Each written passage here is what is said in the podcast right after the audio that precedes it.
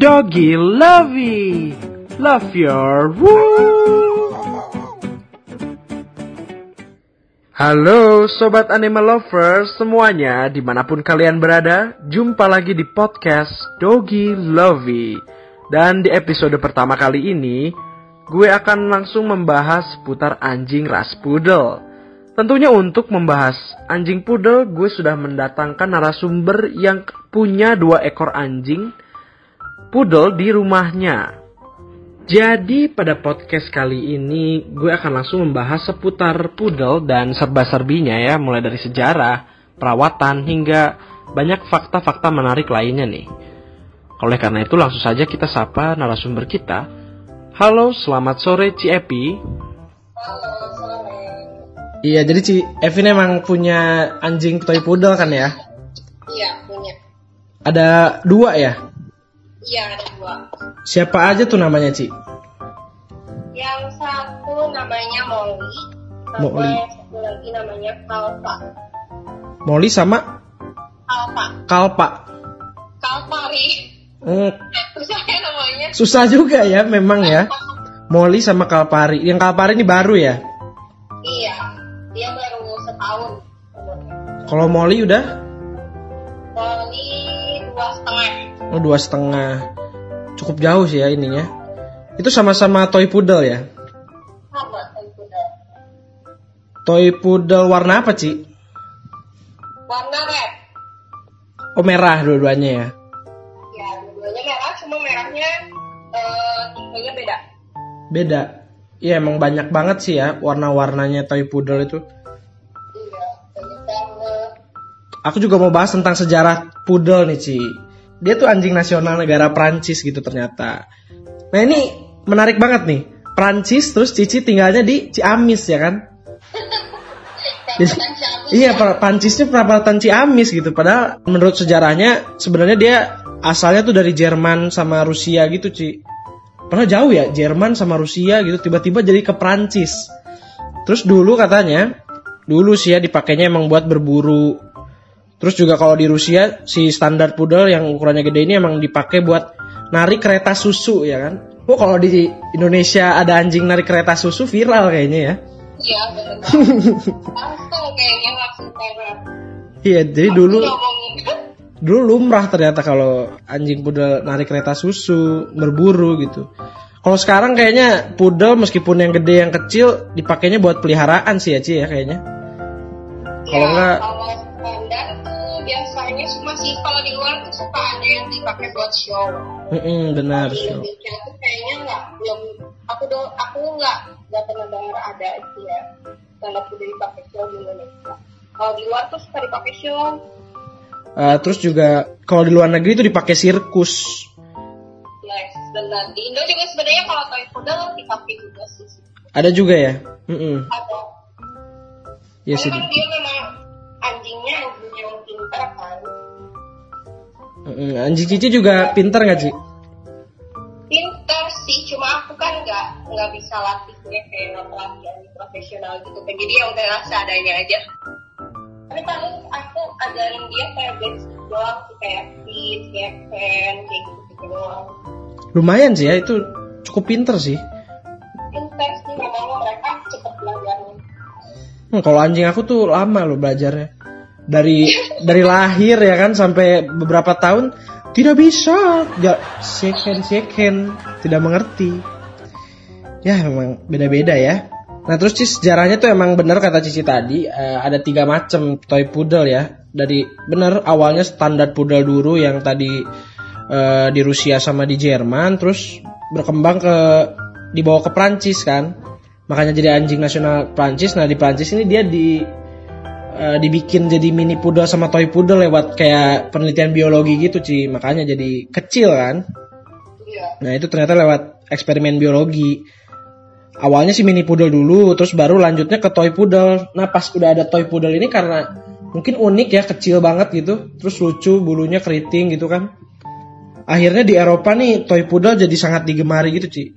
Jadi pesat banget lah perkembangbiakannya apalagi banyak sirkus-sirkus yang pakai juga toy poodle jadi makin tenar kayaknya ya gara-gara itu itu sih Ci kalau sejarahnya poodle menarik sih. Terus juga eh, aku lihat di madeblog.com ini ada info-info tentang poodle nih Ci. Jadi yang pertama itu ada tentang kesehatan. Katanya tuh poodle rentan terhadap penyakit Sebaceous adenitis, yaitu penyakit kulit keturunan dari orang tuanya poodle. Jadi bulunya tuh rontok, terus ketombean gitu. Kalau anjing Cici pernah nggak rontok atau ketombean gitu Ci? Pernah waktu dia masih kecil sih. Kalau sekarang sekarang enggak. Waktu kecil usia berapa tuh? Waktu itu berapa ya? Empat bulanan kayaknya. 4 bulan ya. Nah itu mirip-mirip udah ke dokter atau cuma gimana Ci?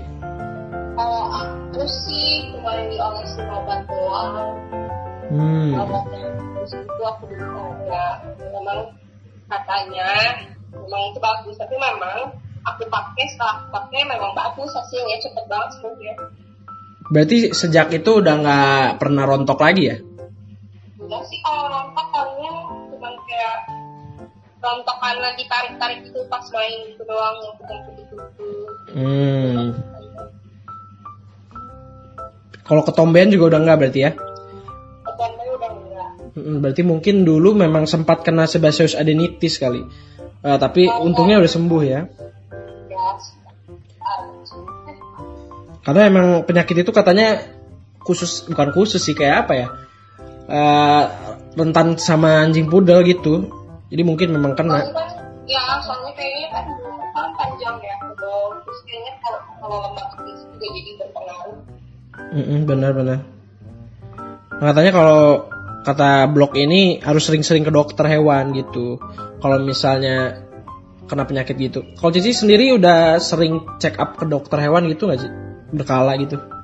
enggak kalau aku ke dokter tuh kalau mereka sakit yang kayak menurut aku udah perlu ke dibawa ke dokter nih dicek gitu aku bawa cuma vaksin doang paling ya.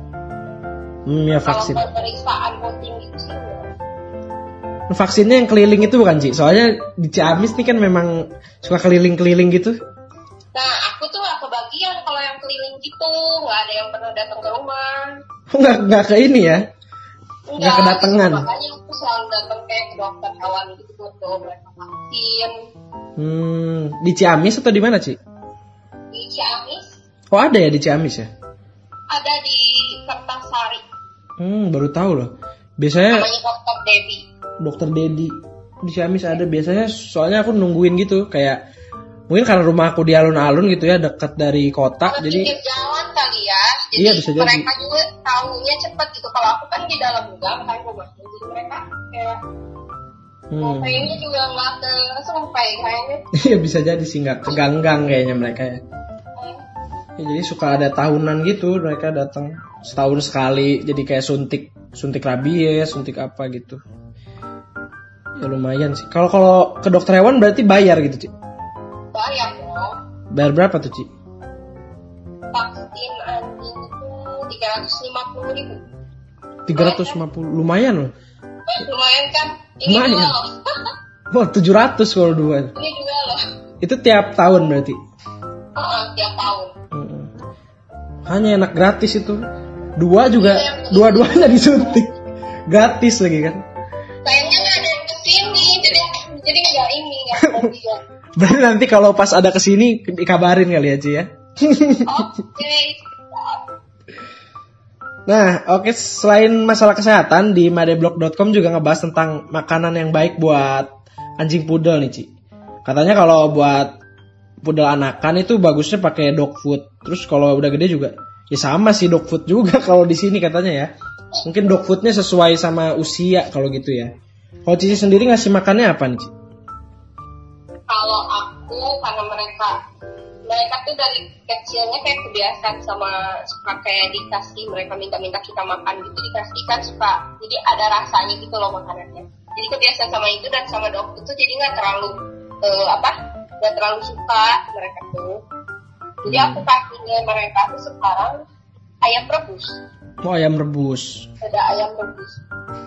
Tapi kalau Cici lagi makan suka minta-minta gitu ya berarti ya?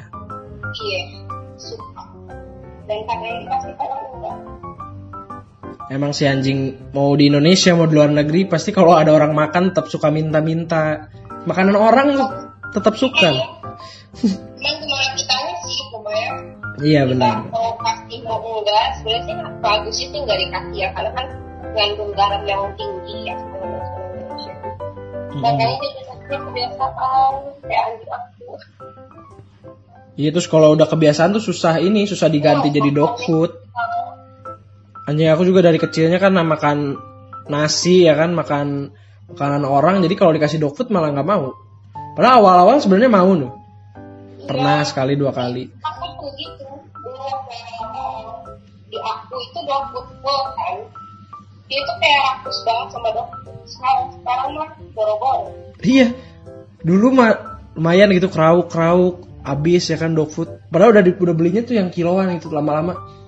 Dikasih udah aja ditinggal nggak pernah dimakan lagi. Basi kali ya sekarang. Tak udah. Nah terus sih ini ada info lagi nih tentang warna-warna pudel. Soalnya pudel tuh warnanya banyak banget. Cici tahu warna apa aja nih pudel nih? Setahu aku tuh pudel ada banyak sih ya warnanya itu. Ada red, ada silver, ada apricot, ada black, terus ada white. Terus sekarang muncul lagi yang baru phantom. Oh ada yang phantom Yang phantom tuh kayak gimana Ci? Phantom tuh full eh, badannya tuh hitam. Di kakinya tuh kayak ada kaos kaki warna tan gitu merah Hmm, eh, kayak coklat gitu. campuran Sama gitu di ya? alis- bagian di alisnya itu ada warna coklat-coklatnya juga sama mulut-mulutnya. Hmm, sama ada juga Kayak gitu. Cuman kalau itu nggak diakuin kan sama sama ininya FBI. Hmm. Ada juga nih warna yang hitam putih gitu, Ci. Jadi matanya ada hitamnya gitu, terus badannya putih. Pernah lihat gak, Ci? Pernah sih di Instagram. Iya, sekarang kalau warnanya gitu, ternyata bisa nyampur-nyampur gitu. tuh, yang putih itu aku nggak tahu gimana caranya. Tapi Hmm. yang jelas kalau setahu aku ya kalau ngawinin ngawinin anjing kuda white sama sama black itu warnanya belum tentu keluarnya belang-belang kayak gitu. Iya, benar-benar. Jadi dia tuh warnanya banyak banget sih. Kalau di Google tuh ada hitam, putih, aprikot, krem, coklat tua, ada biru juga loh. Terus abu-abu, perak, coklat, merah sama hitam putih tadi yang campuran. Yang biru nih aku nggak pernah lihat nih. Jarang. Tapi ya. katanya kalau biru kayaknya sih ya biru itu disebut biru karena warna silver tapi silvernya bukan yang seperti abu-abu silver gitu kayaknya. Hmm, birunya juga nggak nggak yang terang banget sih pastinya kayak agak-agak gelap. Jadi kalau anjing warna biru kayaknya lucu banget ya. Iya kalau kalau biru terang ya kan, apalagi. Hmm, unik ada kan? Iya makanya jarang banget. Nah terus ini ada juga info tentang perawatan bulu nih Ci. Katanya kalau bulu eh, ras pudel itu dia nggak pernah mengalami pergantian bulu. Terus bulunya juga tumbuh di seluruh bagian tubuh sampai dalam lubang telinga. Di lubang telinga juga ada berarti Ci. Ada lebat banget. Lebat Itu banget. harus rajin di apa? Dicabutin. Kalau enggak dia bakal jadi bau. Hmm, benar banget ini juga kalau kata situs rumahpudel.wordpress.com benar tuh. Jadi bulu pudelnya harus yang di telinga harus dicukur biar mudah dibersihin juga telinganya. Nah Cici itu bersihin cukur sendiri atau gimana? apanya eh, kalau telinga biasanya kalau aku bersihin di rumah itu aku cabutin sendiri Pakai apa sih? kalau hah Pakai apa? pakai tangan sebenarnya ada sih ada alatnya eh, kayak pencapitnya gitu buat nyabutin bulu telinga anjing gitu kan ada sebenarnya. Kalau aku pakai tangan aja. Dicabutin gitu satu-satu. Bisa pakai tangan? bisa. Orang ini eh, gampang banget copot gitu loh. Kalau yang di telinga kalau yang di badan kan beda ya. Kalau yang di telinga tuh ditarik sedikit juga langsung copot Menarik banget ya. Dan mereka itu kayak nggak ngerasain sakit apa enggak kalau anjing kalau anjing aku yang kedua ya kalau yang satu itu memang dia susah banget buat di apa apain lah pokoknya mah susah banget Sensitif ya. oh, oh. disisir aja dia nggak mau Tapi menarik sih kalau nggak sakit gitu ya. nggak sakit soalnya mereka nggak soalnya dia sabut sabutin itu mereka dianya nggak ada reaksi apa apa Mm-mm. Tapi bagus ya emang. aja santai gitu Karena emang harus dicabutin gitu katanya. iya kalau kan jadinya bau kabarannya tuh jadi ngegumpelnya tuh di, bulunya itu loh nyatu Terus juga katanya bulu anjing bulu tuh harus disisir tiap hari. wajib sih kalau itu Karena bulunya ini ya, tumbuhnya cepet banget katanya sih. tumbuhnya cepat terus kalau misalkan kita ngasih sirin kan itu lama-lama bisa ngegumpel karena mereka kan garuk-garuk itu kan kehalangan bulu kan pasti garuk ke bulu jadi kusut jadi gimana kalau udah gimana susah buat diurainya lagi dan kasihan juga sih ke mereka Jadi tiap hari mau nggak mau harus di ini ya, harus disisir. minimal dua hari sekali ya. Yang satu si Molly berarti yang susah ya. Wah, malunya susah banget. Si Kap, si ya Capri tadi siapa namanya? Kapra, lu sampai lupa lu. Susah banget nama. Capri mah kacang lagi kan. Susah banget ya. Kalvari namanya. Panggil, panggilannya Kalva. Kalau Kalva gampang ya, lebih relatif gampang. Ya emang anjing beda-beda ya, padahal satu jenis dia.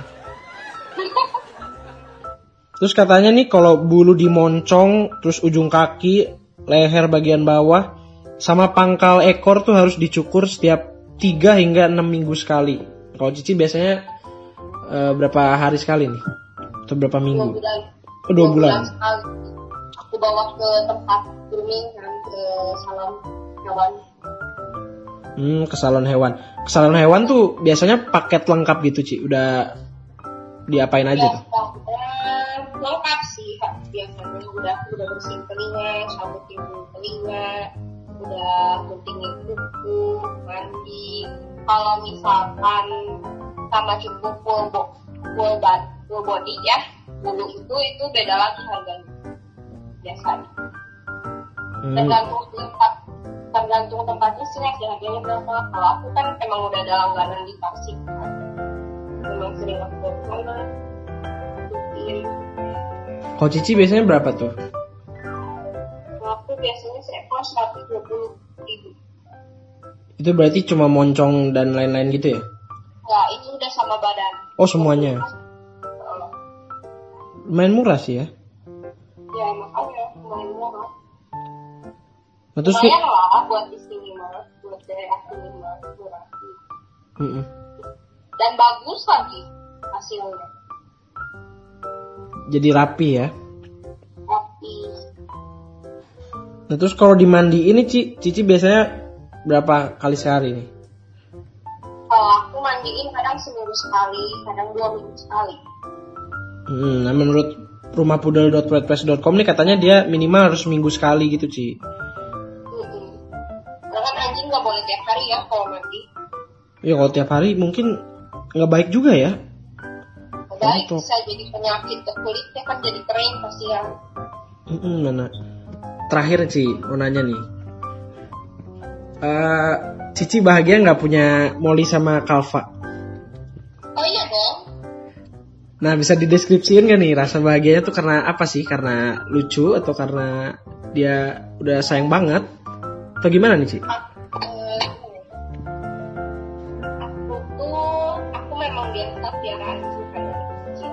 kan yang benar-benar aku sendiri, aku perhatiin makanannya dia kayak gimana, aku eh, apa kesehatannya gimana, terus sampai foodnya pun aku liatin bentuknya kayak gimana, terus dia makan apa enggak, itu baru yang Mo- dari si Molly ini. Karena sebelum-sebelumnya aku belum pernah sampai kayak gini. Aku mulai banget suka banget sama kan eh, mulai mempelajari gitu cara cara rawatnya nontonin kayak YouTube YouTube tentang anjingnya kayak gimana itu kan dari zaman kuliah ya. Makanya begitu ada simbol ini aku benar-benar full full aku urus. Yang kasih makan aku segala macam aku pokoknya semuanya aku aja. Dan me- mereka tuh kayak ngerti gitu ngerti sama kita tuh kayak gimana. Kayak aku pulang mereka nyambut aku pun pergi kayak kayak bahan kebahagiaan sendiri gitu loh kayak ada yang nungguin oh aku pulang nanti ada yang nungguinnya di rumah nih anjing aku sayang aku kayak gitu loh kayak kayak kayak kalau punya anjing tuh kayak belajar ngurus ngurus kayak punya bayi lah Hmm. Oke. Kalau gitu terima kasih banyak Ci atas waktunya di podcast ini. Kalau gitu teman-teman animal lover semua, tadi kita udah mendengarkan bersama nih cerita dari CFI dan juga informasi-informasi dari internet tentang poodle. Jadi kalau kalian animal lover semua yang pengen pelihara poodle, boleh nih untuk dipelihara karena anjingnya juga lucu dan baik banget dan penyayang banget ya Ci ya. mereka manja banget sih Manja juga. Wah, pasti pengen deh manja-manjain ya. Kalau gitu terima kasih banyak semua yang sudah mendengarkan podcast kali ini. Sampai jumpa lagi di episode berikutnya. Bye bye.